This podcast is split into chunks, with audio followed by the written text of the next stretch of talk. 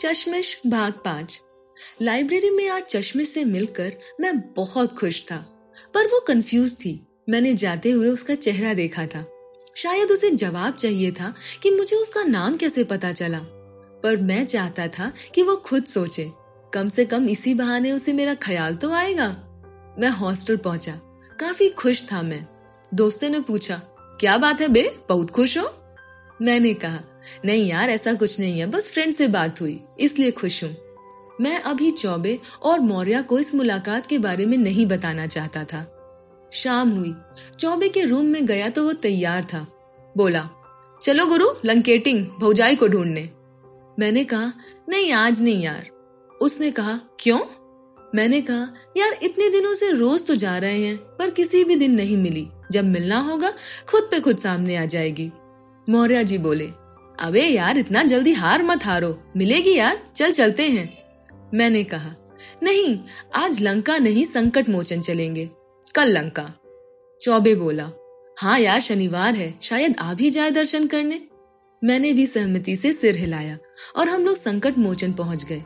हमने प्रसाद लिया और लाइन में लग गए। जब तक सात बार हनुमान चालीसा जपे, तब तक भगवान के सामने पहुँच गए।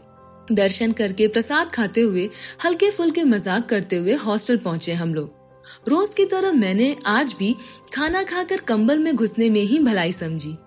मैंने सोचा, क्यों ना उसे फेसबुक पर ढूंढे? बहुत ही उत्साहित होकर मैंने उसे सर्च करना शुरू किया, पर अनामिका नाम इतना था कि उसे ढूंढना मुश्किल था। थोड़ी मायूसी ज़रूर हुई, पर उससे आज मिलने की खुशी और कल दोबारा मिलना है, ये उस मायूसी को पल भर में ही गायब कर दी। अब तो मेरी आँखों के सामने बस चश्मिश ही थी।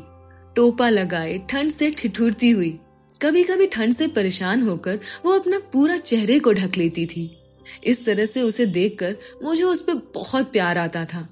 सोच रहा था, अगर पास में होती तो मैं उसे मंकी कैप पहनाकर अपने सीने से लगाकर, उसे कंबल उड़ाकर धीरे धीरे थपकी देकर प्यार से सुला देता। सपनों में मैं उसे सोए हुए इमेजिन कर रहा था।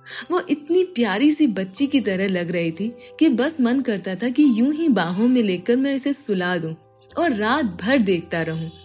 जब आप सपने अच्छे देखते हैं तो नींद भी बहुत अच्छी आती है। मैं भी उसे इमेजिन करते करते सो गया। पता नहीं क्यों लोग कहते हैं कि प्यार में नींद नहीं आती। हमने तो जब से चश्मिश को देखा था। हमें तो हर वक्त नींद ही आती थी, क्योंकि ख्वाबों में वही आया करती थी। मैं रात भर उसे सपनों में मुस्कुराता रहा। कि कल चश्मे से फिर मिलूँगा। ये बात करूँगा, वो बात करूँगा, वो ऐसी दिख रही होगी, वैसी दिख रही होगी। जो भी, इतना मुझे पता था कि वो बहुत प्यारी दिखेगी, मेरे सपनों से भी ज़्यादा प्यारी। रात कट गई, पर यह दिन नहीं कट रहा था। मुझे दोपहर का इंतज़ार था, क्योंकि वो दोपहर बाद ही आने वाली थी। आप सुनते रहिए पॉकेट एफएम मैं जल्द ही लौटूँगी आगे की कहानी लेके।